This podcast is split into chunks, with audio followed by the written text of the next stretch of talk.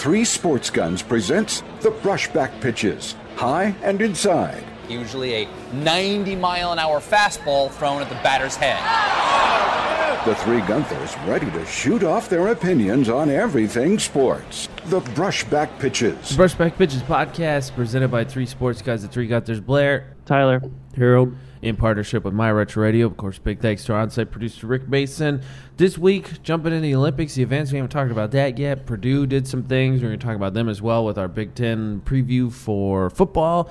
And we're going to get back to the NFL because we did the SEC last week. We didn't get in the NFL, so we're doing the West divisions this week. But starting with the Olympics, uh, obviously well into that. I mean, the United States dominating the medal count. Tyler, I know that there's one big question you want to ask, so let's let's get into this quick here, and it has to do with uh, Mike Phelps. Well, I think the problem is is that we only talk about it during the Olympics, but it's it's starting to come up now. But it's where you put Phelps as greatest athlete of all time, Right. and starting to actually compare him to known names in sports. Yeah. Okay. So, pops, I guess the, the first question I want to ask you is, how do you compare the achievement of gold medals versus individual achievements in, let's say, other sports? Because I know that's something that's been debated. You know, when Murray uh, won in London, he said that he'd rather have a Wimbledon title than a gold medal. And then, you, of course, you have the well, would an Olympic team like in basketball, you'd rather have an NBA championship than a gold medal, and the World Cup over a gold medal. So, how do you measure gold medals versus individual awards in individual leagues outside of the Olympics? I would argue with it. I think he's the top Olympian. Okay. But trying to transition him into top athletes, it's tough because I think we measure it by playing in the pro leagues and the pro sports. And unfortunately, the Olympics are not the professional sports. Now, granted, there's no professional swimming league. Right. At least not that I'm anything I'm aware of. And God help us if they're if they start one. I don't know top 20, top 30. I can't put him in the top 10. I, I can't do it. I mean, he, his achievements are incredible. You watch him because you enjoy and embrace the greatness. I can't put him in the top athletes. I guess he's in the conversation, but I, I just I couldn't put him in the top 10. I don't think he's in the top 15. Again, we, we take a look at our professional sports and we all recognize that baseball, football, basketball, and hockey played in the American professional sports leagues are the t- pinnacle of everything, and everything else not that is below that. You know, it's kind of like the argument when they talked about Suzuki had all those hits in Japan, and then he comes over Yeah, here, and That's Pete Rose is pissing off, saying, hey, hey, "He's the hit king. What does that make me? The hit queen?"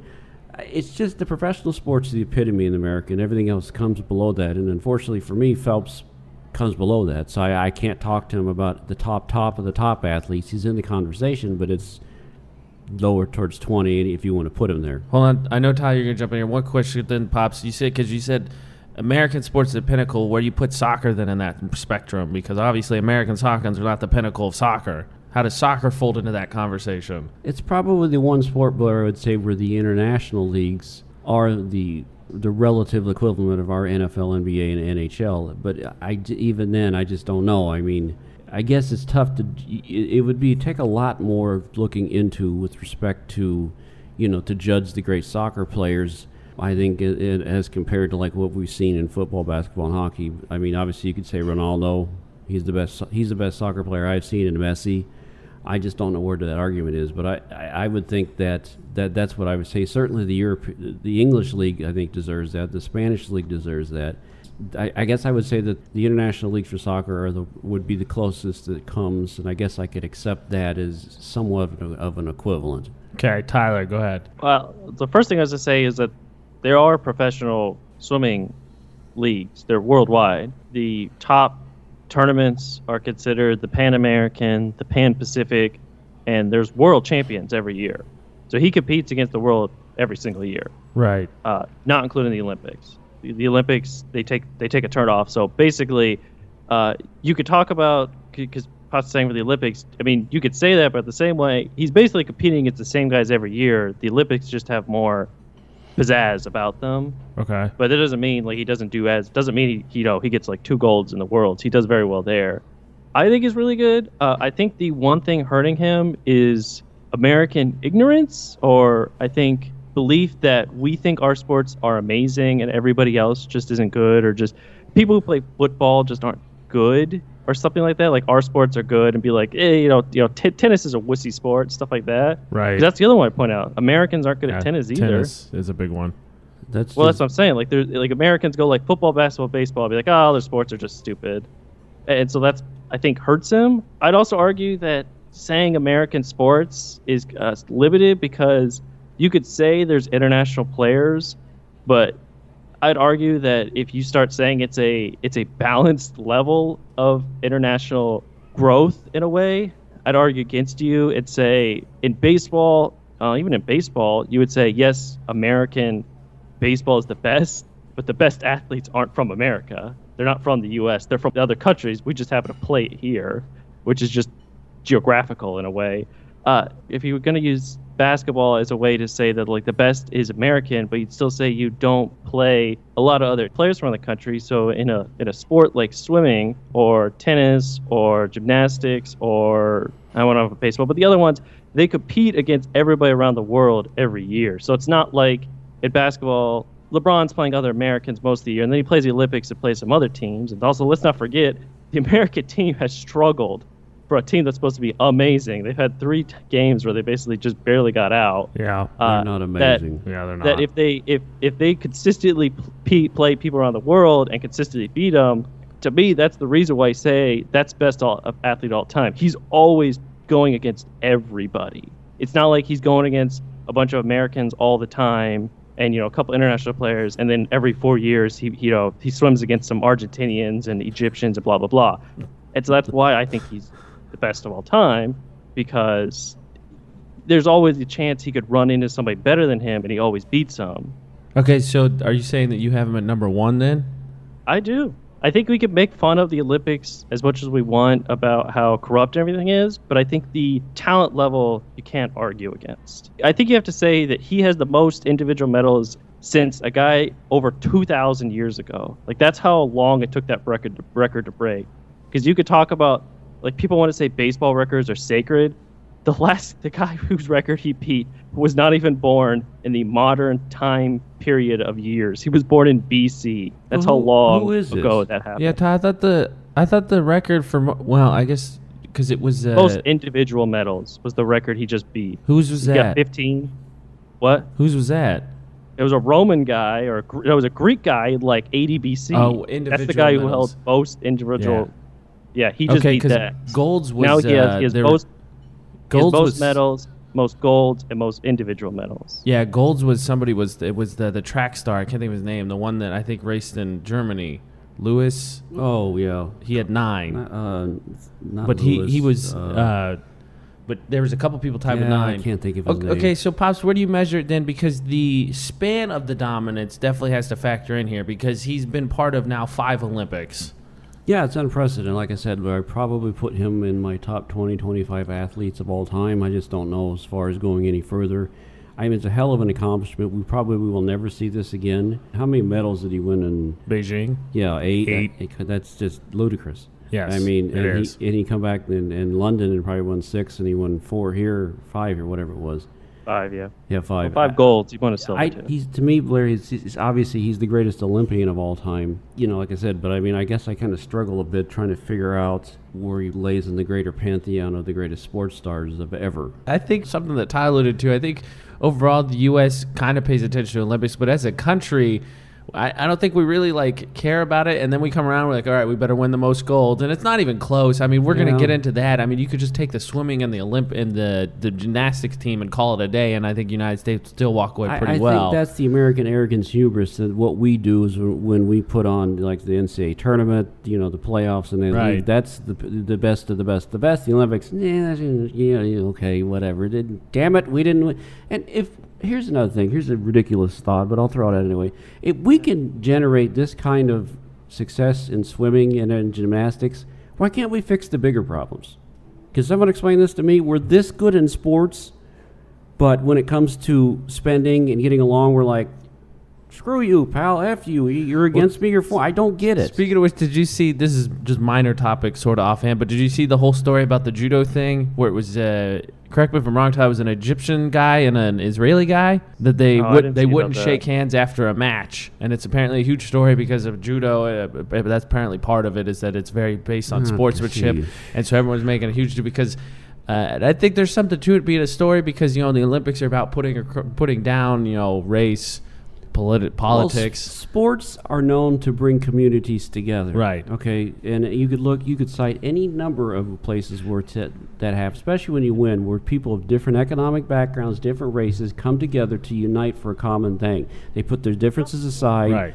Okay, then it's a unifier, but w- it's just that's ridiculous. That, that those two. I mean, why don't you guys go somewhere and beat the crap out of it? Here's an idea: judo, judo each other until there's an actual winner, and then you guys say this whole crap about Palestine, the argument about that, and the Jewish argument and the Palestinian argument. We could get past this stupid crap.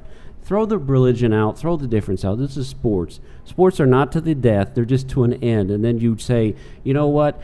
I lost. I'll learn from this and move on. If you could take the values of sports and apply them across society, politics, race, genders, everything else, the world would be a hell of a lot better. Yes. Quick question, Pops. Do you think that Phelps, he says he's not swimming in Tokyo. I think he is. Do you think he's swimming in Tokyo? No. Tyler. Uh, yeah, I don't know how he doesn't. Like I- I, said earlier, he, he swam his fastest split ever in freestyle this year. Yeah, at I 31 think that, years old. I don't think he takes on as many events, but I think he does something. Okay, speaking of dominance, so Pops, because you said that we're not going to see dominance like this. We got to talk about Ledecky because it's, I, I don't know if it's to the same extent, but she's on the path of that when it comes to women swimming Kind of looks that way. because she's She- just well- blowing them out of little pun intended, blowing how- them out of the water. How old is she? Tyler. Uh, she's 19, and Oh, uh, yeah. like I told Blair, Tough. she goes to IU. Let's talk about that dominance because I Okay, told Tyler, what does that mean in the scheme of things? I mean, you drop that, that means and say goes that to he knows her. He knows her. That's what it means. Hey, I went to the same school Did you as her, tutor so I her can cheer too, on. Tyler? yes, of course. You somehow you want some sort of uh, Uh, say that they have somehow you played he's a small role in associated with this. greatness. He played a small role in this. Hey, I donate to that school, so I'll take credit for it. Tyler, is she on that same kind of trajectory? Because I was telling Pops the clip, the clip of her finishing the 800 meter swim is just insane. Because like they have a shot where they zoom out and you can see like half the pool and you can't even see anybody else in the shot. Yeah, she. I watched that whole 800. She was like half a pool length ahead of everybody. In her 400 meters, she was like five seconds ahead of everybody. And in both the 800 and 400, she smashed the world record by like two to three seconds. Yeah.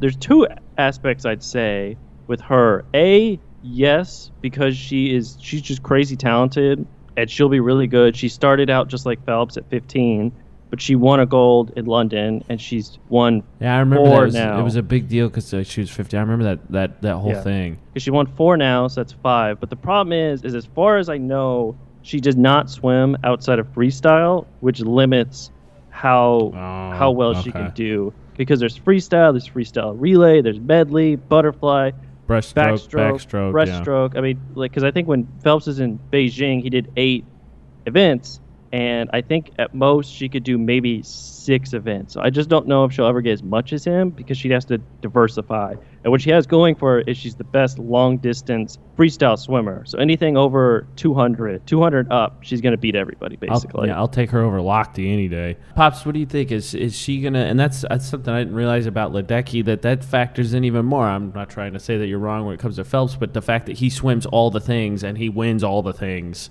is definitely a factor too. It's not like he's just a backstroke guy. But what do you think about Ledecky and, and the fact that she's 19 and she's already crushing everyone at the Olympics? Well, it, it it certainly would indicate that she could at least be in the next Olympics and possibly the following Olympics. After that, I don't know. I mean, maybe she's going to end up being the female version of Michael Phelps as far as dominating oh, women's looks like swimming it. for X amount of Olympic games. We'll see. At that age, I would think that that's very impressive. Yeah. Uh, one last thing I wanted to touch on, Tyler, just because of the amount of dominance is the uh, the um, gymnastics team. Did we win gold in London? For what? Yes. Yeah, we won gold in team Yeah, competition won and gold all in around. all around. Gabby won gold in all around, and the team won. And I think that's the fourth straight year that we've won both of those. It's kind of confusing, but basically, there's the team because everybody does something, and all your scores get adding up, Right. And that's team. And then for all around, the gymnasts do all the events, and all their scores get added up. And Right. then there's individual where they judge just the beam, That is just kinda the- confusing. uh, yeah, just that, and that one gets like best score. That one gets a gold. They it's a little build- kind of confusing compared to other sports, but I think it's. I'm pretty sure it's four years in a row that now we've won all around jet best gymnast and best team. And you point out that the Simone Biles who won, since I point out there's, there's world champions for gymnastics, and she was too young to be on London. This is the fourth straight year she's best gymnast. in the world. Tyler, you, as the Olympic enthusiast, can you try and put in perspective uh, the amount? Because what is it? They won the, the team won by like eight points, and then she won the individual one by like two points, and those are unheard of uh, decisions by that amount of points. I don't know. Yeah, because because with individual, usually the best score you can get is like 16.5 or something like that. Most people like the best they could do is about 16 or so. And so usually you'll have like a 16, a 15 something, you know, 15 low or something. So that's that's a lot. I mean, that's what if you win by more than two, that's like 20% higher score, which is a lot, especially because most people, even when they, you know, do horribly, still score like a 13 something. So like that means she was just consistently nailing everything. Uh, and then the other, and then it's the same thing. So when I'm talking all around, so you have five different events, and that's like the team doing like a point and a half better or more than everybody else, which I like I'm saying means they're just nailing it all, and everybody else is just kind of average. Right. Last thoughts on gymnastics, pop, because it's like we talked about it. We we had lunch today and we are joking about it. You might as well had the A teams and the B teams go against each other. Yeah, again, I mean, it- we we're so good at this, we can't balance a budget. I mean, I know it's it's it's. I, I just I think that when we put our mind to things, we could dominate anything. It's American ingenuity, American drive, American desire to be the best. Right. I think it's great in sports. I'd like to think it to tackle there's bigger problems out there. I mean, it's great that we go out and win 80, 875 medals in the Olympics, but we can't balance the budget. We're going bankrupt. Somebody explain this to me. Somebody take this kind of ingenuity and go to Washington and clean house and figure that out. Swimming's easy, budget's hard. That's what it is.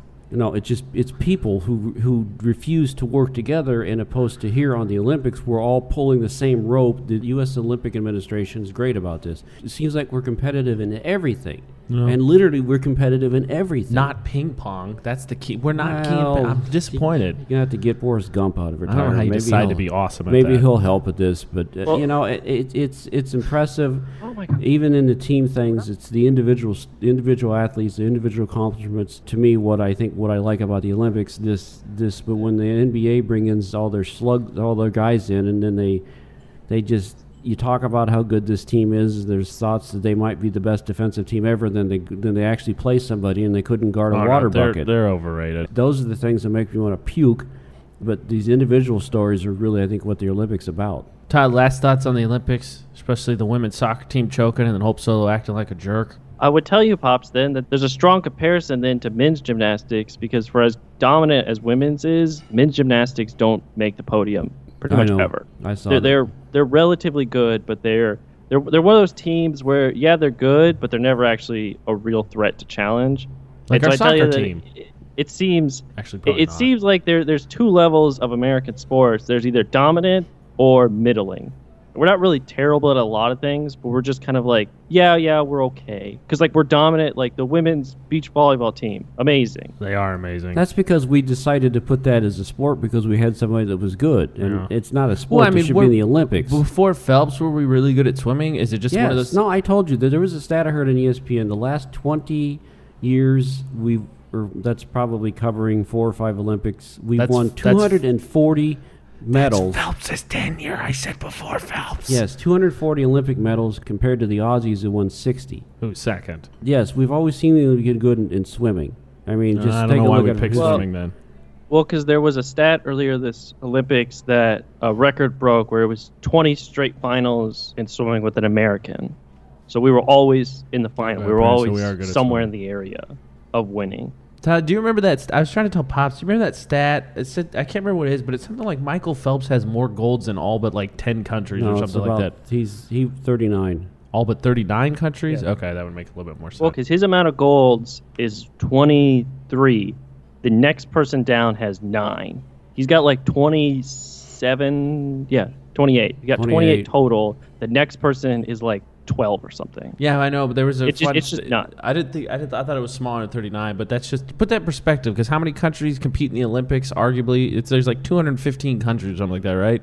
Mm-hmm. And he has more medals than all but thirty nine of them. Right. Well, it's impressive. That's insane. Okay, let's move from great sports to sh- sucky sports.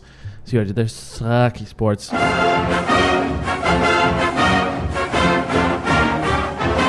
Purdue hired a new AD finally. Seems like Pops, you've been calling for one for a long time. Yes. So how did they do? Well, he's been an AD, I think, what, at That's, Akron? hey, that's already a positive. He's been the guy before. No, he's actually been an athletic director. Now, you, you could talk about his success.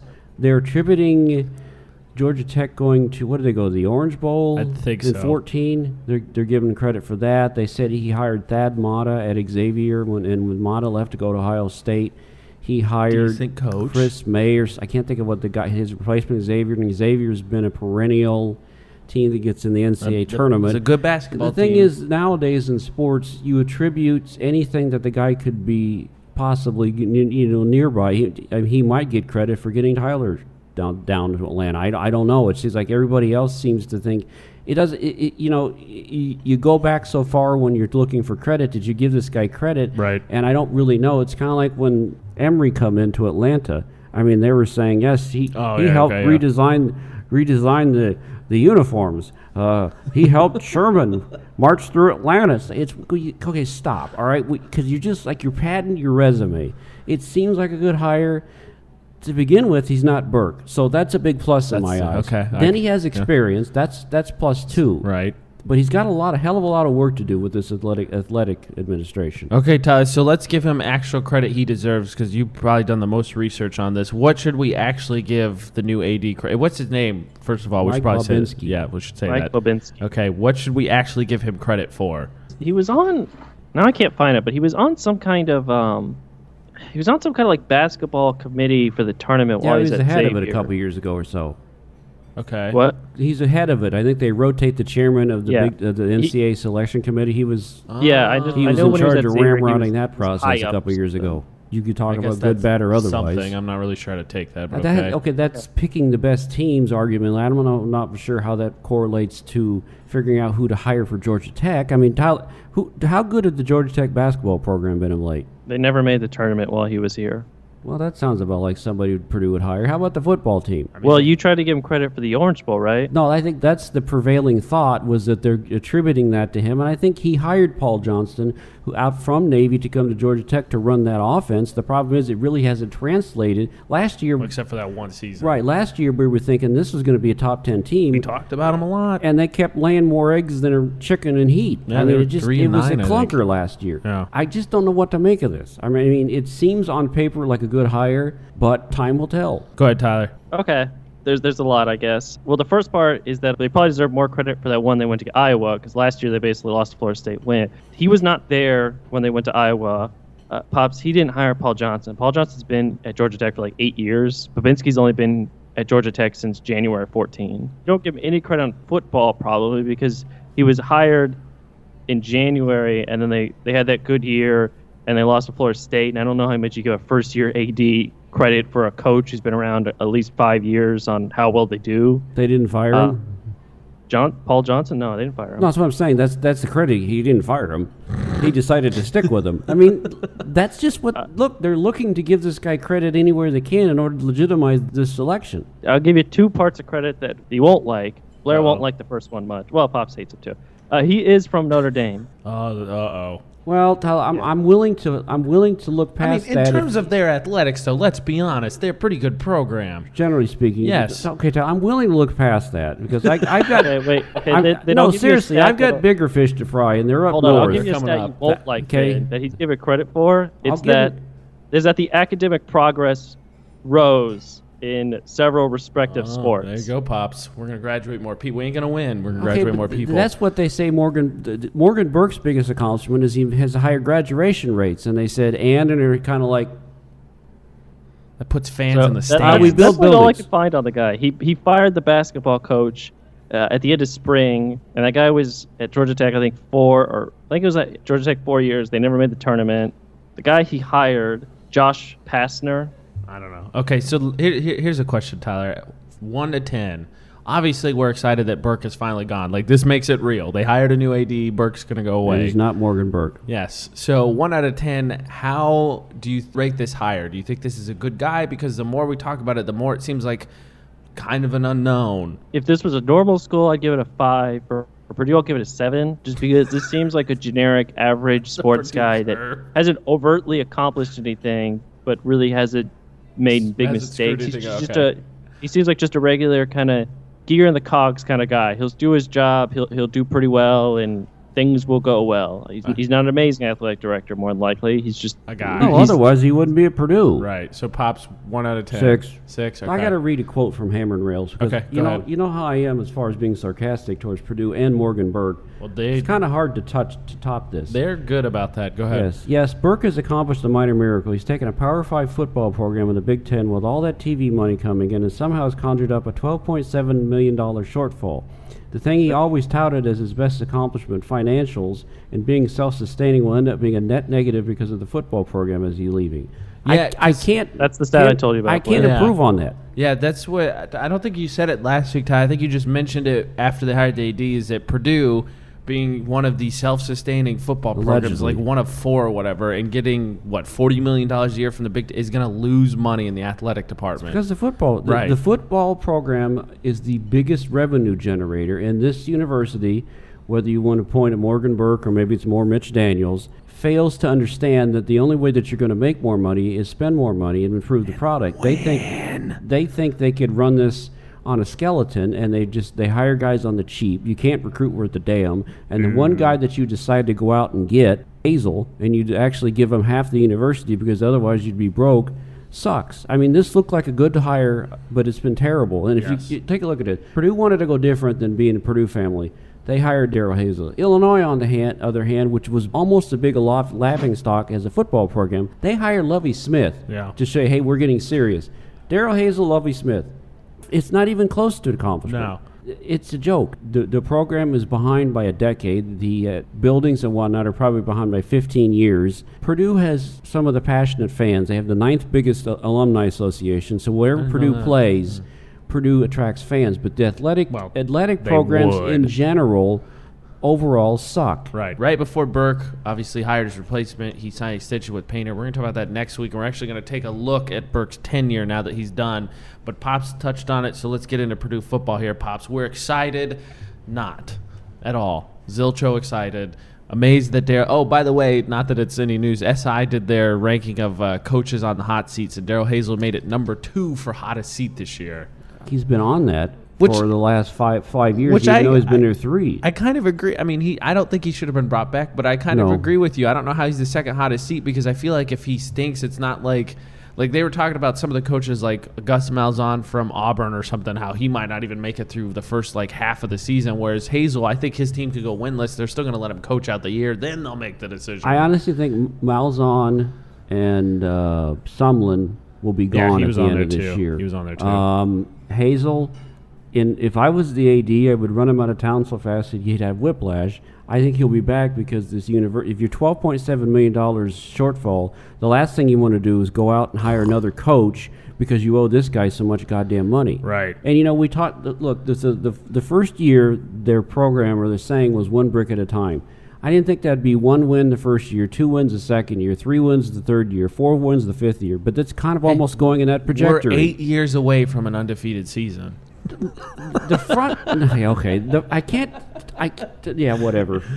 the front of the local newspaper talked about Purdue 2016 Purdue football optimism. I would think that I wouldn't use that adjective. It would be desperation, because this they're j- they they ought to fight like their life. 2016 Purdue football can't get much worse. Right, we're not. Actually, what I said, we're not Kansas. I mean, we're not Kansas. Their goal, from what I saw, their goal was to be to protect the football, which is an understatement, and to make less dumb plays because they had like 16 or something like that personal fouls last year, and I'm so not only they they bad, they they're dumb. that's coaching. yeah. Okay. that's bad. That's because you you coach out you coach out discipline both Yes. in penalties and in holding the football. That means that the coaches are being tuned out. We have a new OC and a new DC, Yes. which means I don't know what that means. But the problem is we have the same players. yes. Okay, well that doesn't really add up because this team was sucked last year and won two games. All right. Yes. So the only way they're going to get better is two ways. You coach them up, that's not working. You recruit better, that's not working. So miracles, miracles, pops. All right, miracles. that's what's gonna happen. Call one eight hundred Jesus. We need help. Okay, so Tyler, do you think that the, I think the first question you get asked, especially with the trend the last few seasons with Purdue, is are we going to see Sindelar because they've switched quarterbacks every year, like at the last four? Yes. I think so. I think so too. Because I think from what I've read, the only reason that he came to Purdue is because he tore his ACL. But I think Sindelar's considered the the better player because he was Mr. Kentucky. And I don't know how serious football is in Kentucky, but he was considered the best player in the state. I so think that's it's more something. serious than football in Indiana, which I know was is really not a is not a fair comparison, but it's still SEC country. Yeah. Yeah. Okay. That's fair. I mean, it might be the lower end of the SEC, but it's still SEC country. What What do you make of the roster here, Tyler? Because when they when they reviewed, like the JNC went through position by position, and they like to say that the receivers are the deepest they've ever been, and the running backs are the deepest they've ever been. I mean, it's it's so hard for me to look. It, you laugh. It's so hard for me to look at it, not laugh too, because I don't even laugh. I just roll my eyes. there's senior receivers, but I mean, what is senior receivers on a team that's sucked every year they've been here? I, I will pull out a classic. Oh, God. Scoff. Scoff. That's what I do at it. I say the word scoff because it's too easy just to scoff at them. well, remember how much they touted D'Angelo Yancey, and the, some guy somehow the guy is a superstar ready for the NFL, but gets ten catches last year or something, and he was not hurt. Right. Like, like Purdue, Purdue has the uh, the most unrealistic, hopeful expectations I've ever heard. It's like they think that somehow they are like five seconds from striking gold with everybody. They're like, they don't count out this guy, first round talent right there. Like every team, you're like, this guy's first round talent all around. You know, you know, we're, we're one we're one big game from going undefeated people. it's almost like people in Lafayette who actively cheer for Purdue and have hope are just somehow drunk because they somehow think that some of these expectations are realistic. I think they're stupid. I mean, that's It's probably a beyond factor. stupid. The- the- the- I feel like that. No, no, no. The Browns know their team is terrible. Like I heard a Browns fan. They said, you know, uh, season's about to start. What do you think about Cleveland? The guy said, oh, no games played. Means we haven't lost anything yet.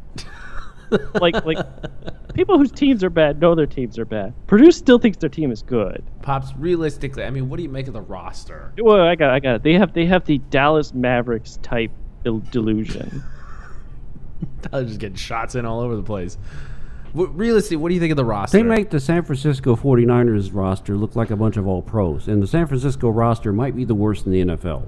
yes. I think we're dealing with the same thing, Blair. There's we got three seniors on the offensive line. Right. Does, does that matter? We have yet another starting quarterback Again, that will play four or five games, and we bring another one in because we're going to blame it on him. We have the running back is Mark Merkel Jones, Merkel right? Jones. And the other guy got hurt and tore his ACL, right? Yes. That's a problem. The receivers couldn't catch a cold. I mean, just they're just bad hands. You know, there was like on Little Giants, who's that was Stone, hands? Stone Hands. hands. Yeah, Hot that- hands Hanen. Yeah. Now the defense has got some players, but they can only do so much. The lo- Losing Frankie Williams and uh, Razan- Anthony Brown is a big deal. Ra'Zahn Howard was going to play, but he li- went to the sup- supplemental draft because apparently he flunked out. He didn't get drafted. He flunked either. on marijuana, drugs, and booze. You know, the NCAA economy. Replogle's a good player. You got Gelen Robinson, as he could stop beating people up and or getting was he get arrested for DUI? Is that what it was? That's what it was. I the think. linebackers are good. Is Ezechukwu, Herman, and Ja'Whaun Bentley is going to be playing NFL. He is going to be an NFL player. The rest of that you can have. The recruiting is not gotten any better. It's in the 80s. That's not really the objective here.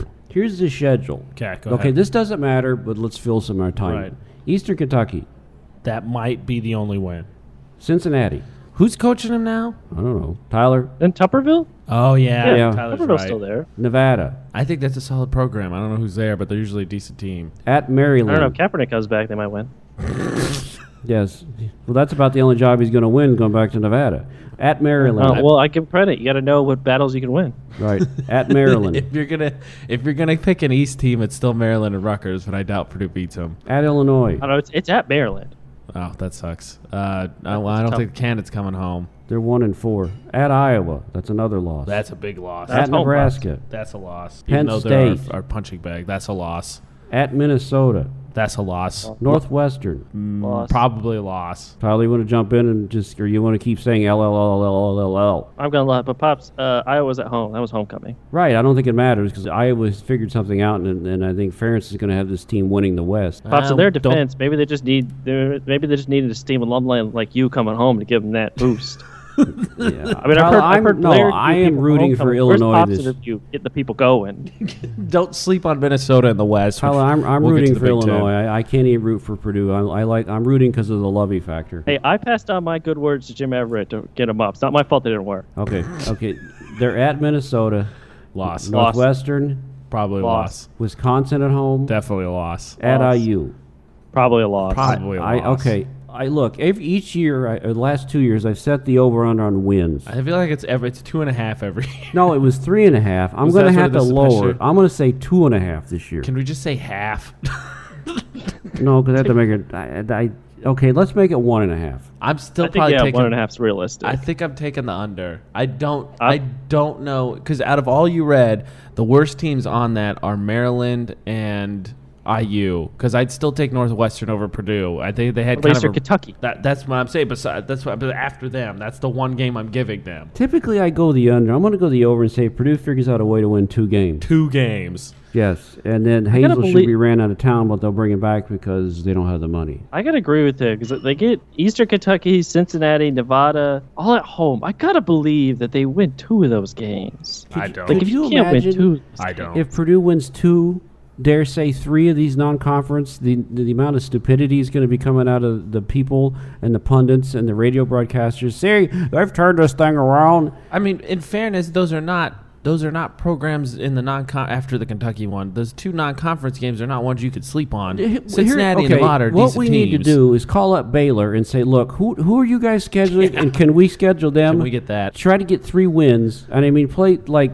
like I said that without I can't remember who it was, and I Remember told you Florida that State. They're playing all the Florida teams. right, and I said that that one school's playing their local church because Auburn's playing Presbyterian. That's right. That's it. go go go out and get those guys. Get try to get three Well, it- wins. It's only going to get worse because what Purdue has to. This finishes the home and home with Cincinnati, but they still have Missouri. They signed one with Virginia Tech. They still got to do that one again. They have uh, Marshall. I think they still no. They finished the Marshall one. They signed it. There's a couple more still coming. I give up. Let's get into the actual Big Ten. Let's start in the West because that's a weaker one. Okay. well, Pop- uh, well, I, I, I had one. Hold Okay, on, hold on. Blair, I, I want you to think back about two, okay, two years ago when we worked at radio Right. and and we covered these games. Imagine, I want you to imagine this year happening and, and Purdue winning. Let's say Purdue won these three games. I think we could all agree. Everybody would be drunk. ca- Classes would be canceled. Uh, we would just spend all week getting ready for those games. If if they were three and zero somehow, the world would stop at Purdue. probably because I don't think anybody realistically expects them to even get to like four. So No, No, I- no, I don't no. think that, so. that would be the classic. There's no tomorrow because, or, or, or what is it? Uh, the replacement ones. Cinderella story. Yeah, no tomorrow. Yeah, there's no tomorrow. There would be no tomorrow because we know we're going to lose tomorrow. Right. Okay. So let's talk here. Let's talk about the West, because the West is the weaker division here. Okay. So you got Iowa, Northwest. Iowa won last year. They finished uh, eight zero in conference. Northwestern and Wisconsin were six and two, and then it was Nebraska, Minnesota, Illinois, Purdue. It was three and five, two and six, two and six, one and seven. And Iowa went undefeated, of course, till the Big Ten championship game. Wisconsin, for us, kind of giving them crap, still went ten and three, and then Northwestern beat Stanford and struggled, but then bounced back to ten and three after that bad season the year before. So pops, if you had to pick a winner of the West right now, you kind of alluded to Iowa. Is that who you're still taking?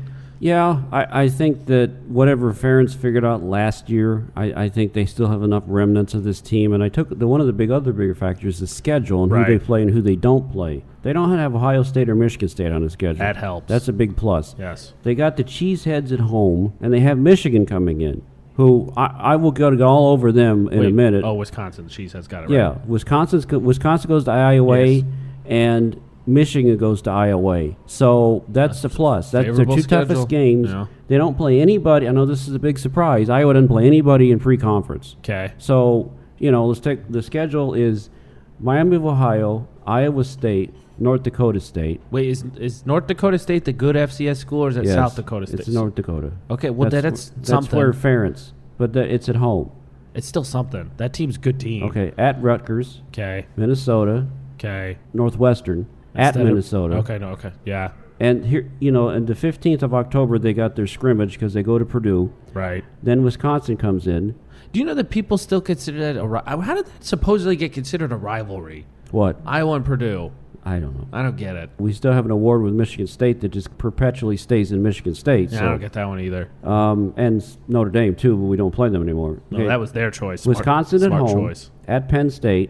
Michigan comes in, which I think will be a big game, both for Iowa winning the West and for all the idiots that root for the Mason Mason blown blowhards. At Illinois, Nebraska. Okay. I they got the quarterback back, C.J. Beathard. The defense is pretty good. Yeah, they brought, got a couple uh, wide Desmond receivers coming back, yeah. So I think that that schedules, I think, will help them.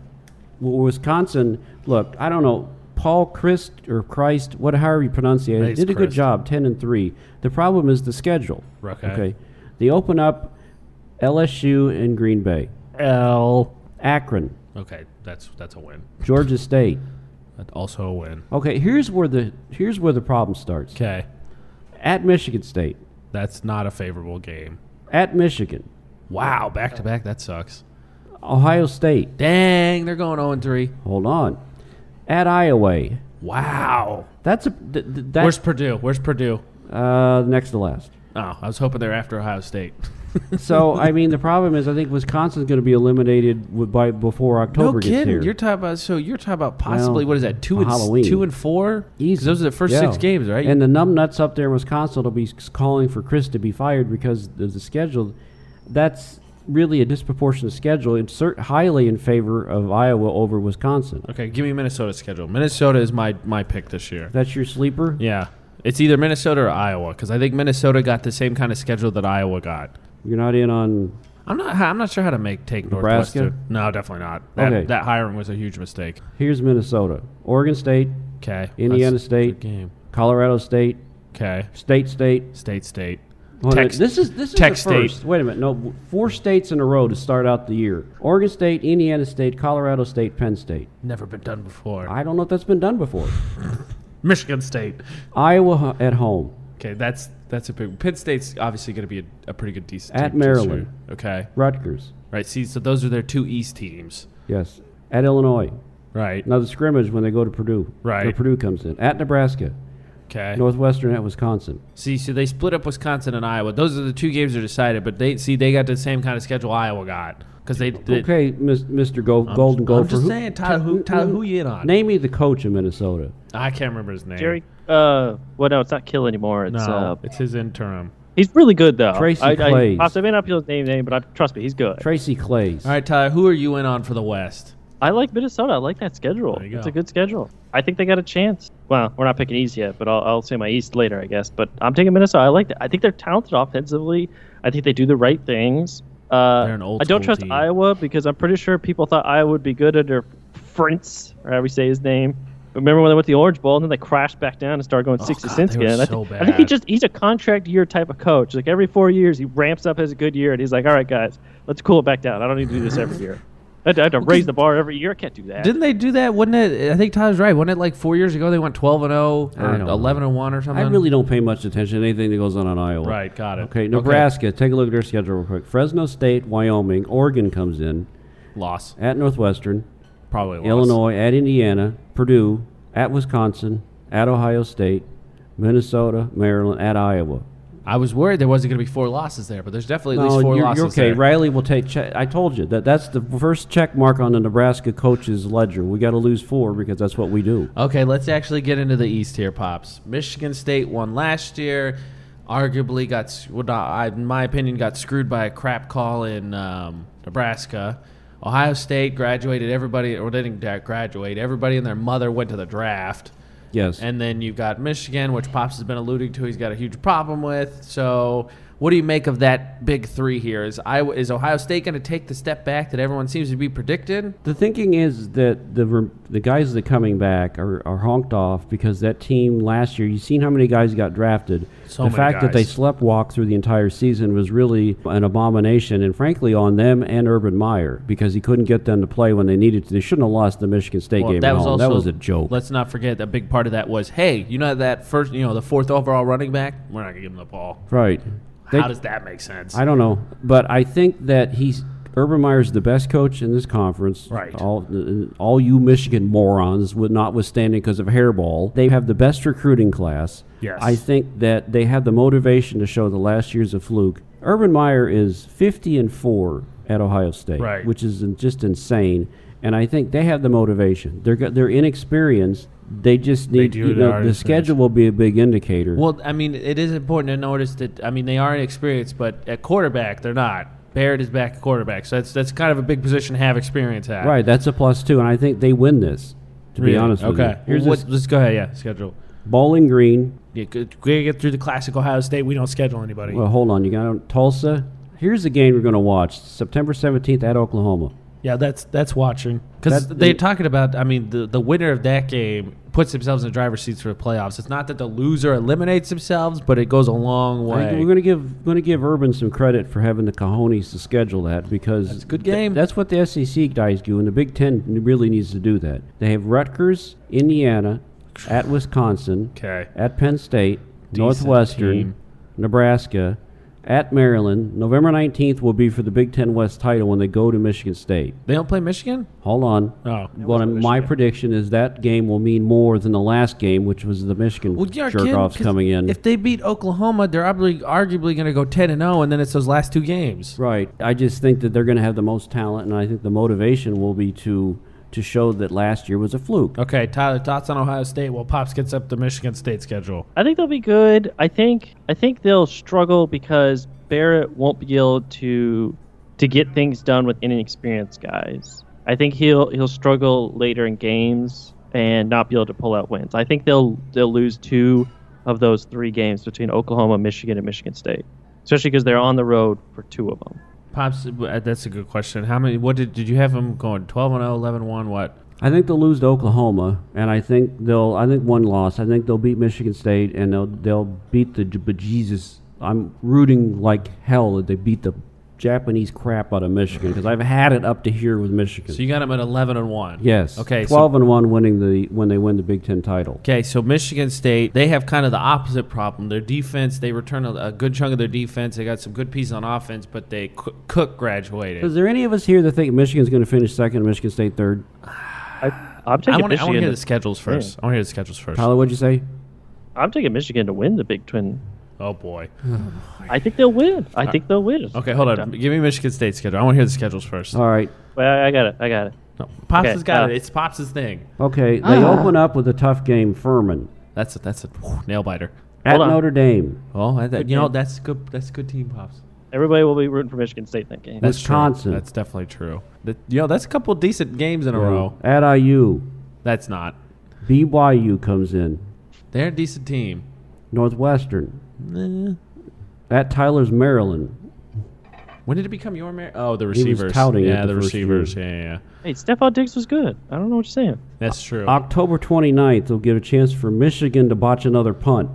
Michigan comes in. It was a, oh, it was a punt. Yeah. Okay. At Illinois, Okay. Rutgers. Okay. Ohio State comes in November 19th Right. at Penn State.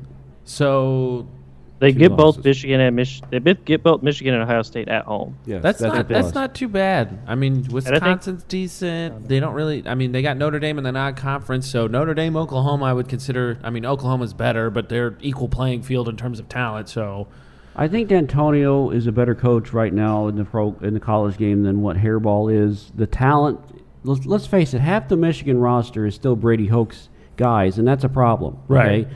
Whereas to where D'Antonio recruits what he can do, and they do a hell of a job coaching them up. They they got to the the college football semifinal last year, and I just Yes. think that will continue. The schedule is a big indicator too.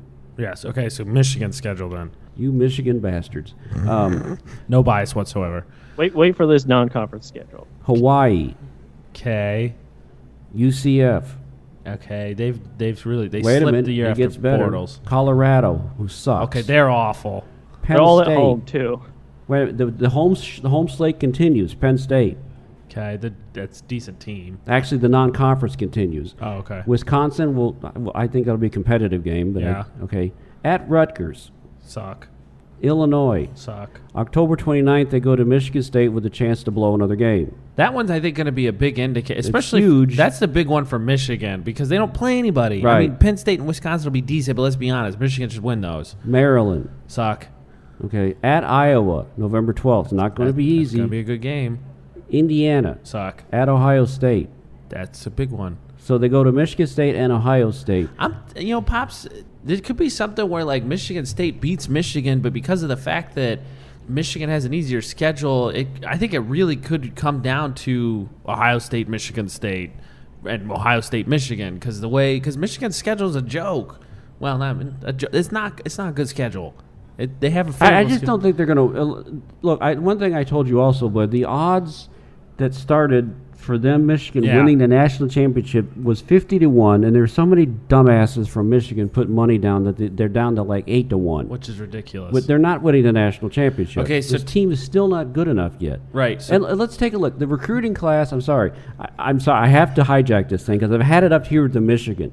They started with the recruiting class. Right. It wasn't as good as. It's not the number six recruiting class in America. Okay. Part of that's because of hairball, and he brings in Ric Flair, Bill Clinton, Tom Brady, Orville Redenbacher, Jim Michael Phelps, anybody that's popular, all right? So they automatically get a boost. Gary helped that, all right? The number one defensive tackle in America helped that, but they're not that good. Not to mention, as I said earlier, half of this roster, if not more, is still Brady Hoke's guys. And the last I checked, Michigan under Brady Hoke sucked. So they might be a year ahead. But I, I don't they can't, I don't if they win both of these games at Ohio State and at Michigan State they will have earned it. However, I don't see that happening. Okay, so Tyler, I want to know who wins between Ohio State, Michigan, Michigan, Michigan State, and Ohio State, Michigan State, and I want to know the one, two, three, and their win totals. Go. I think Michigan will beat Michigan State. okay. I think they'll beat Ohio State. I think they'll beat both teams, and I think Ohio State will beat Michigan State. So it'll be Michigan, Ohio State, Michigan State. Because I mean, I think you, we we want to make fun of Michigan blowing it, but they were winning and about to punt it with 20 seconds left. I mean, like the odds of that going bad are like 1,000 to one. Yes, no, I agree, but I mean they got killed in, against Ohio State. True. I mean, but they're, they're still good. And let's also not forget, he took a team called Stanford and made them good. Like a team of a bunch of nerds were playing good football. All right, I think can make Hold on, hold on, Oh, hold hold on. No, hold on. I need to know the win totals then, because he gave me. It's he's got Uh, Michigan. He's got Michigan, Ohio State, Michigan State. So what is it? I guess then I'm taking Michigan 12 and 0, Ohio State headed to Michigan State Nine and three. uh, 11 and 1, but Ohio State would be higher because one of their losses to Oklahoma. Wait, no. Yeah, one of their losses to Oklahoma, one's to Michigan, and but they beat Michigan State. So 12 and oh Okay, 0 Michigan, ten and two Ohio got- State, okay, I 11 and got 1 you. Michigan. Gotcha. Pops. Ohio State wins both of these games. Okay. Michigan State beats Michigan. Got it. Michigan does me a favor and loses to both. Matter of fact, I don't even know if Michigan goes to Iowa and wins that game. Okay. Okay. So I think I, Iowa, or excuse me, Ohio State will be undefeated in the Big Ten, one loss at Oklahoma. At Oklahoma, right? I think Michigan State will lose two games. Michigan could lose two games, but the difference is Michigan State beats Michigan in a head-to-head. Who's the other team that you're picking Michigan State to lose to? Not Notre Dame, right? You're not going to pick Notre Dame, are you? Oh, he's going to do it, Tyler. You're going to pick them. BYU? I don't know. They're a good team. I, I don't think they beat Notre Dame. It's Oh, early. okay. It's early. It's on the road. I think you got to replenish some guys. That's valid. I think, but see, that has nothing to do with the Big Ten. right, right. So, So I- So you got Ohio State, Uh, Michigan. Pops, Pops, take Lovie Smith to beat him. He'll get one of those wins that means nothing. Hey, That's I'm- true. He probably will upset one of those teams he's not supposed to. I'm rooting for anybody and everybody that plays Michigan this year Okay, because so I've had it. At this point in time, God, I I really want to pick Michigan third because I think Ohio State still has more talent. The Michigan State quarterback thing scares me. I think it might be something where I think Ohio State, Michigan might decide the Big Ten East. I think is what it's going to shake down to, which is disappointing because I like Michigan State. I like D'Antoni mostly because it's it's like we talk about. They don't really have those flashy recruiting classes. The dude just does his job. no, it's, it's, it's what it's what a good coach does. He coaches he coaches up his ta- team players to No, be really good exactly, players. Exactly. So here's the the actual question to wrap up the college p- preview because we're gonna go a little long because we're gonna get to the NFL because we got we skipped it last week. Um, playoff in the playoffs in the New Year's Six because remember Michigan you, in the playoffs, Ohio State, New Year's Six. So not any. So not the West team. Okay. So you said Michigan and Ohio State are in. Yes. Okay. Pops. I think Ohio State gets the playoffs, and because I think the people who run the bowls are idiots, they'll take Michigan over Michigan State because they want to put Michigan on TV because there's more. It's a bigger university. It's more known than Michigan State. I don't know if that. I think that's so. Michigan State a good job. Right. Again, ish. Okay, so let's do. We got it. We skipped them last week. Let's do the NFL. You want to do AFC or NFC first, pops? Don't care. Okay, AFC it is. So last year, Chiefs were in the playoffs. Denver was up and down offensively, but still a really good team. This year, we kind of alluded to it. I, I know that you and I have talked about. You expect this division to go like this. Yes, they'll be packed together because Denver lost a lot of talent, Yes. and it- more than likely, Butt Fumble will start out the year as the starting quarterback.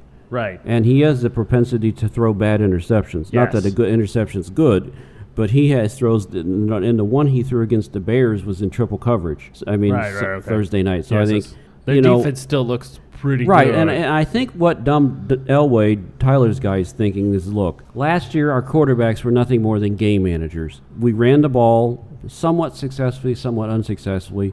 We occasionally turned it over, but we punted the ball and played defense. The Yes. defense is still going to be good.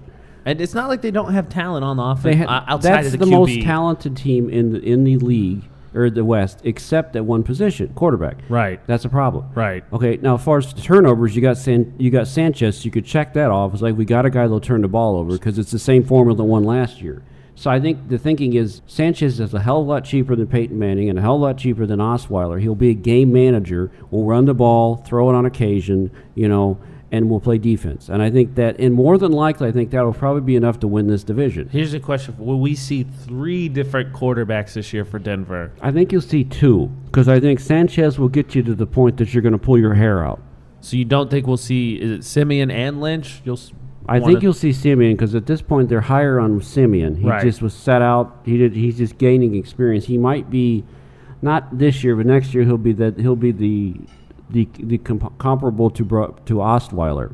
I Okay. think that they did a good job with him. I think Right. you'd have to say that they give him credit for that. And I think Siemian they think of uh, equally as much or higher than they thought of Osweiler. Tyler, Denver. I think they can still be relatively successful, but I don't think they'll be as good because I have to believe that a defense that's going to lose players and an offense that has no projection to be better had lucky falls come last year, and they won't get that same thing this year. Okay. Plus, you know, there's probably you know you there's going to be a, a fall of motivation for some guys because they won their rings. They're not going to do as good because that's just kind of how it happens. Yeah. Okay. Do you think we'll see two quarterbacks, three quarterbacks?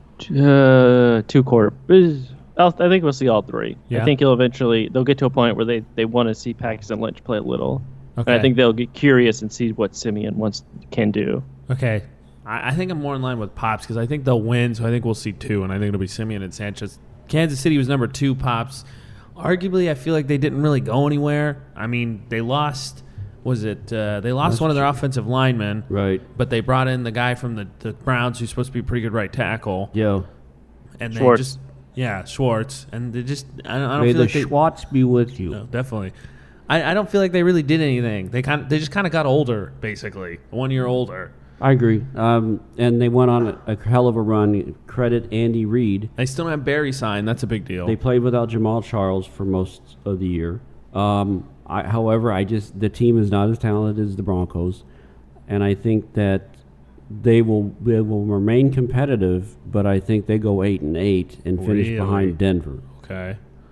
Tyler, that's I didn't expect that. Tyler's, what do you think? Possibly nine, nine, seven, eight, and eight, somewhere in there. It just depends. The schedule is not going to be. It's, it's going to do them favor. I'll, I'll say nine to seven. Okay, Tyler, Kansas City.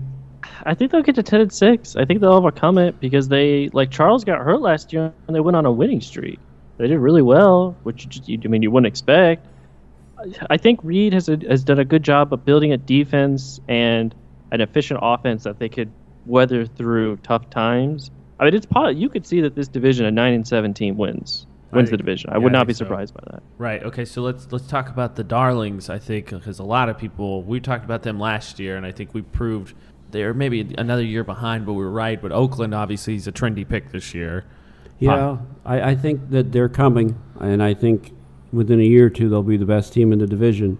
I just think that that team will continue to get gain experience. Right. They could use some more veterans in key positions. They'll be in this divisional race. I just think at the end they might be like seven to seven, seven to six, and they'll fade at the end. I think they win seven games. Seven games. Yes. Okay. Tyler. I think they'll win like eight games or so. I think that they'll they'll there'll be like a constant flow of expectations going up and down with this team where they'll do well and then they'll kind of stall, then they'll do well again, and then they'll kind of have just a game where they're bad because a lot of people say the offense line's good, the defense is better, and I just have to see it because I think uh, the Raiders along with the Jaguars remind me that it seems like the NFL always picks a team each year that they think will do these really just really go above and beyond, and it just doesn't happen because I think a it's not as easy as they make it out to be that you just can't just put a bunch of guys together and be like, all right, the team's better because you got to, you know, make the team.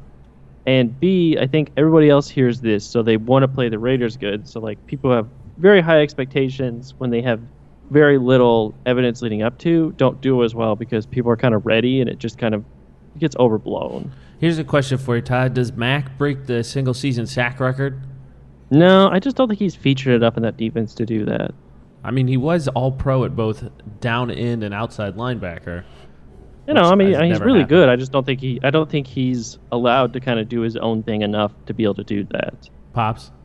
I don't think so. I I, like, I agree with Tyler. I don't know if he's in a feature position because they're going to move him around.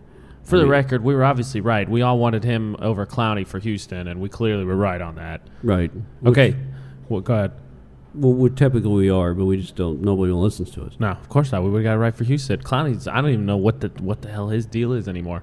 Uh, and then of course the Chargers, who kind of the opposite of the Raiders, right? Kind of an old team that you know is like they have some talent. They just the last couple years it seems like age has caught up with them. The roster, I think, is in a transition stage. I just don't know who the general manager is. I certainly don't think he's doing a really good job. well, look at the Bosa thing. There's talks that they, that he royally pissed that guy off. I'm confused because they act like they're the sisters of the poor, but they have all this money coming in, and they pick a guy who they thought fell to them and was a great draft pick, and then you basically go on this to where your guy. It's just bad, bad press, bad PR for a team that's trying to get a stadium in San Diego.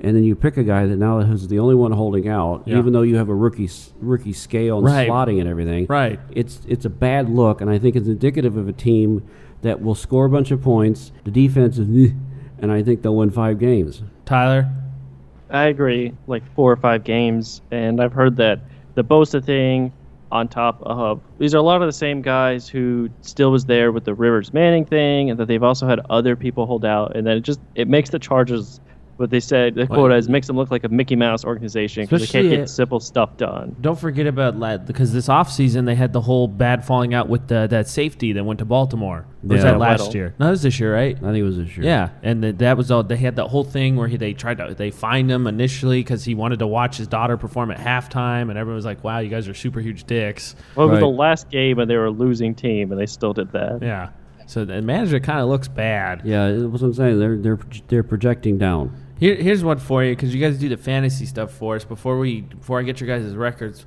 which running back are you picking out of these four teams? Because they they all come with some question marks. Pops. Probably Jamaal Charles. I, I think that I don't trust C.J. Anderson. I don't know what to think of Gordon. There's some thoughts that Latavius Murray is going to go more into a kind of a two or three headed monster. I Yeah. think, assuming Charles is healthy, he still. I think he still could have a year to where that's beneficial, especially the PPR league. The rest of them, they're just they're going to have to prove it. Right, Tyler. Well, I guess I agree with Pops Charles, but to pick someone else, I'd probably go with Anderson because I think that they'll feature him. I think them paying him, and he started seeing, seeing the ball more at the end of the year, and they're just going to run the ball and play defense. I mean, don't forget two two years ago he had, a, he had eight straight games where he was, he was like averaging 100 yards or 100 yards and a touchdown or so a game. So he's got the potential. Still young. To me, he's worth a flyer. Like he, going in this year, I think he's worth a two or three running back, and I think you can buy him low enough that that's worth that. Okay. Wide receiver pops because you got Keenan Allen, but he's coming off an injury, and the Chargers are going to stink. You got Amari Cooper, who everybody already loves, but he faded down the stretch last year. Keenan Allen, because San Diego's going to be behind and chuck the ball, and I think that's the offense. The question I had, Tyler, do you, would you bother to draft Demaryius Thomas or Emmanuel Sanders? And if you do, at what round would you look at them?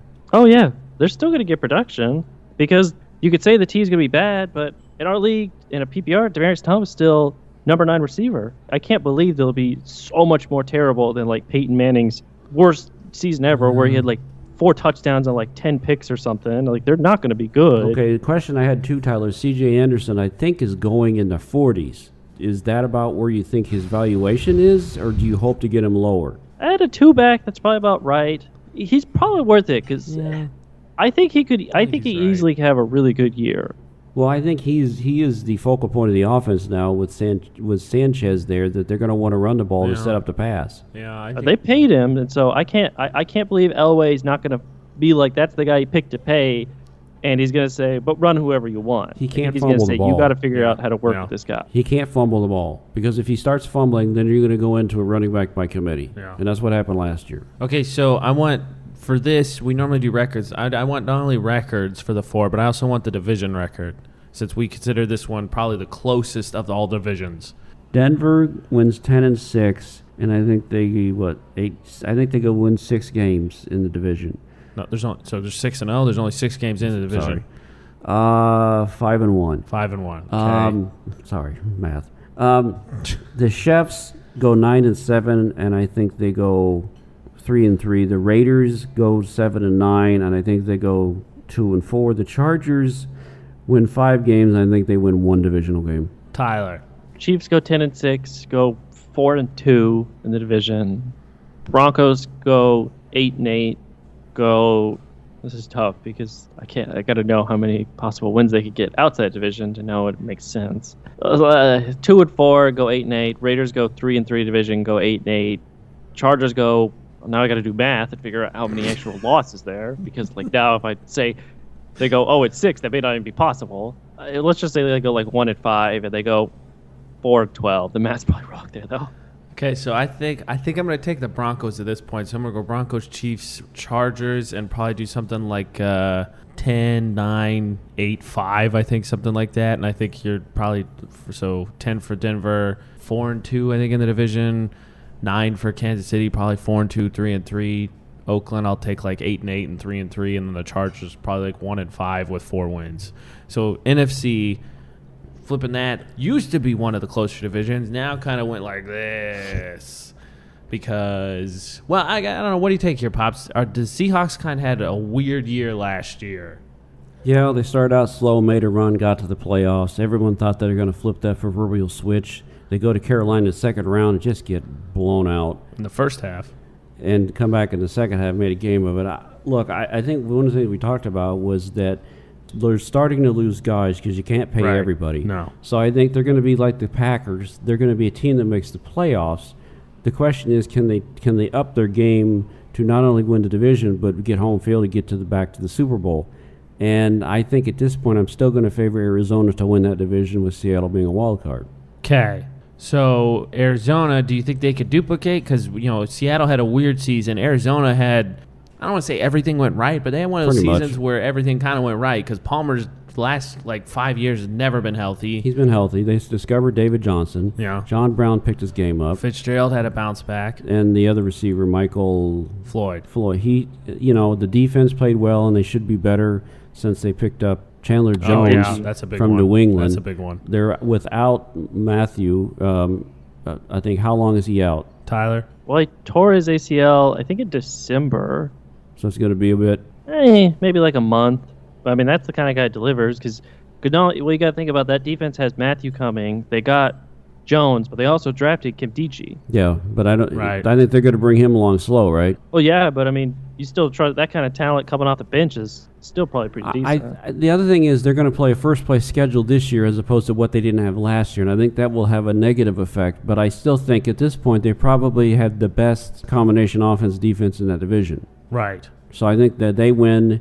I think Seattle is going to be there. They just they got to figure out a way to. They got to find some guys. I mean, they did a good job of finding guys the first time around. They're going to have to hope that Seattle- they hit on this Yeah, again. Seattle needs to work on the offensive line. Tyler, Seattle and Arizona.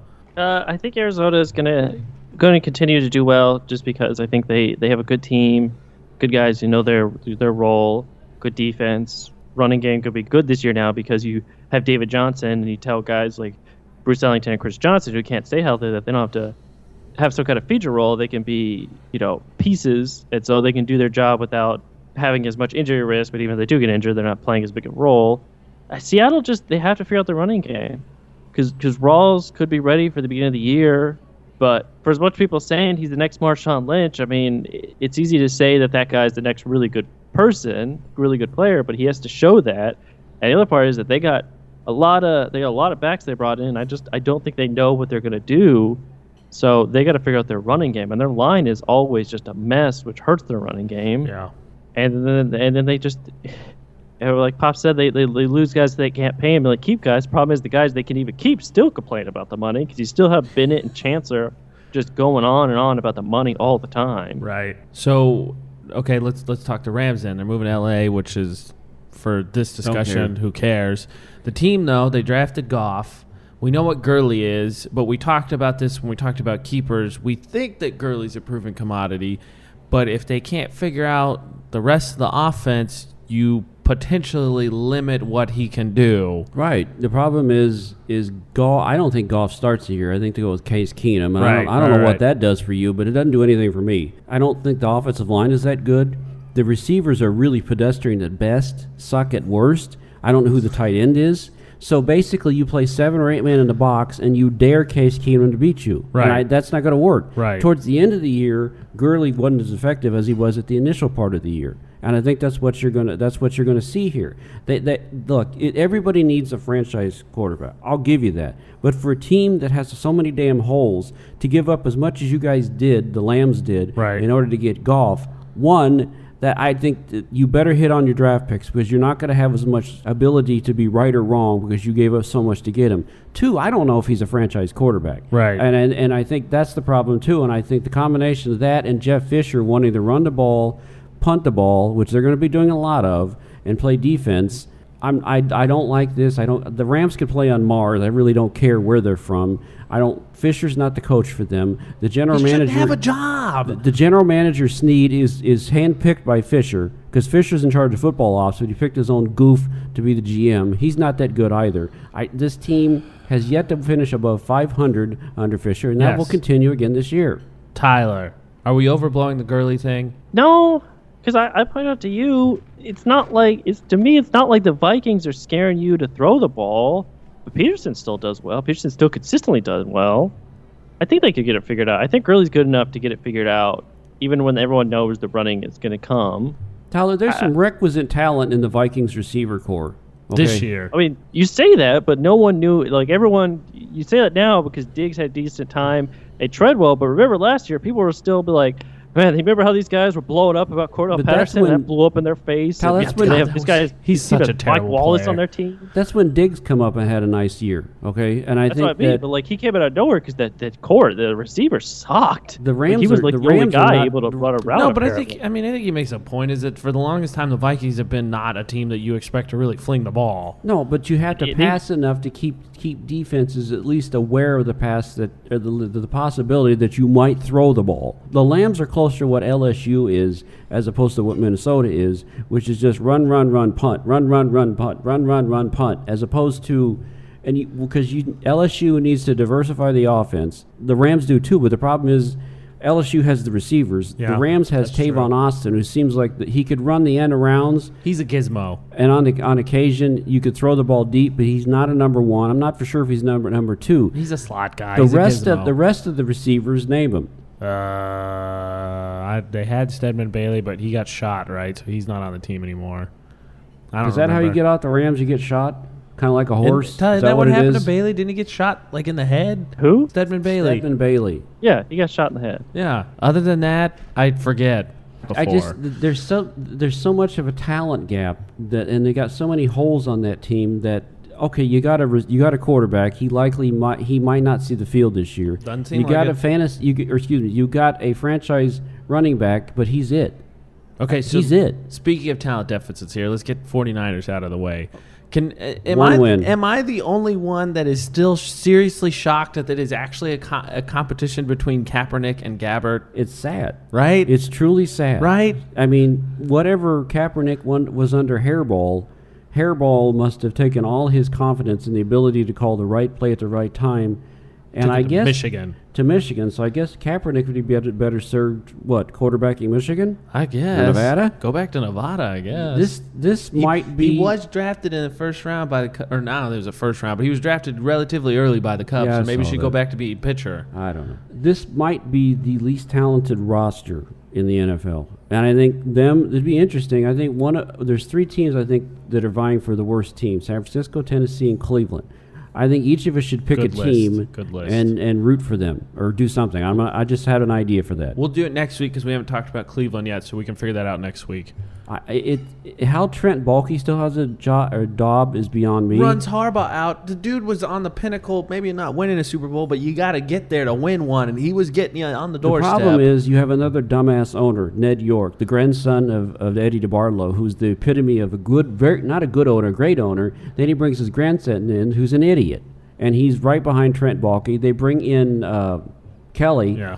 who is to me for an org, for a team that's trying to build something, he's the worst coach you could because it's a it's a gadget type of offense that's not typical in the NFL. Right. So you got to retool everything. Not to mention he pisses everybody off. right. He's a jerk. so he fits in right there with with uh, Baalke. Yeah, they're just gonna no, piss everybody because off. because that's the same thing that Hairball did. How long until Baalke's like, boy, this Kelly guy's an idiot. true. Why don't Yeah. go out and get Hairball back? He's at least relatively sane. Yeah. It, it's how long. The question is how long until Kelly gets ran out of there Two years. Tyler, San before the end of next year. San Francisco. I, I just think that they'll they'll fling the ball around, but they won't win anything. Okay, so let me ask because I asked a fan. I want to ask one fantasy question before I get your guys' records because I asked one about the uh, West. So besides Gurley, who out of the 49ers and Rams, besides Gurley, is fantasy relevant? Carlos Pop- Hyde, Right, I figured him because I'm kind of expecting a bit of a bounce back from him. Torrey Smith, I know Tyler, right? Tyler, maybe one of your sleepers. Torrey Smith, Tavon Austin in a PPR. Besides that, Carlos Hyde is being listed around numbers anywhere from 25 to 35. But again, defenses are going to probably play seven in the box to stop the, the San Francisco run game. Right. And you've got Well, Gabbert I, I, throwing I the ball. mean, since it's Kelly though, I think they're going to fling it because Tyler. The reason I'm I'm in on Torrey Smith as a sleeper because Tyler, what Tyler said about the first first wide receivers under Chip Kelly, they have career years. Well, they're also going to be behind, so they're going to have help. to throw the ball That's too. going to help. So he said Austin Smith, Hyde. Anybody else pops? He said Au- Austin Smith, Hyde. Rams defense definitely. I think they'll obviously be Yeah, fantasy the Rams guys. defense will be gone. Um, Anybody else? Are you taking? I mean, the quarterbacks seem like even though we've talked about how you can get bye week replacements pretty easy out of the no, waiver wire, I, don't think you're taking no, either I- of those no, guys. it- it's the Ram. The San Francisco roster is generally a train wreck, and I think the Rams are a little bit better, but it's mostly Gurley in the defense. Maybe Austin. Austin will go, but I think I don't. He's not like up there. He's full, he's further down in the draft. Okay. Uh, records pops. 11 wins for Arizona, Seattle 10. The Lambs will win 6, San Francisco wins 1. Tyler. 13 wins for Cardinals, Wow. 10 for Seattle, 7 for Fisher, and 5 for San Francisco. Mr. 8 and 8 will be back this year. Five, I feel like is pretty generous. I think I'll take eleven or twelve Cardinals, ten San Francisco or Seattle, excuse me, uh, seven, eight, not above five hundred for St. Louis, and then I'm more in line with you, pops. I think I'm taking somewhere in the vicinity like two or three, maybe for San Francisco. Okay, so that's gonna do. We went a little longer because we want to get the West out. Because next week we're gonna finish up with the North and the Bears. We're talking about uh, Burke's tenure. We've already got the previews out for Pops did quarterbacks, Tyler did uh, running backs. Pops has, of course, the baseball waiver claims because we're getting close to playoffs. Check those out, and then we got the tight ends coming next. Tight ends will be in the pipeline this week. Yeah, and then check out. I started a fantasy football blog too. That's all up at 3sportsguns.com. Thank you to our on-site producer Rick Mason. We're in partnership with My Retro Radio. It's a Brushback Pitches podcast presented by Three Sports Guns at Three Gunther's Blair. Tyler. Harold, catch you next week. Join us next time for the Brushback Pitches. Find us online at 3sportsguns.com. That's the number 3 sportsguns.com. This has been a Gunther Sports and Entertainment production in association with My Retro Radio.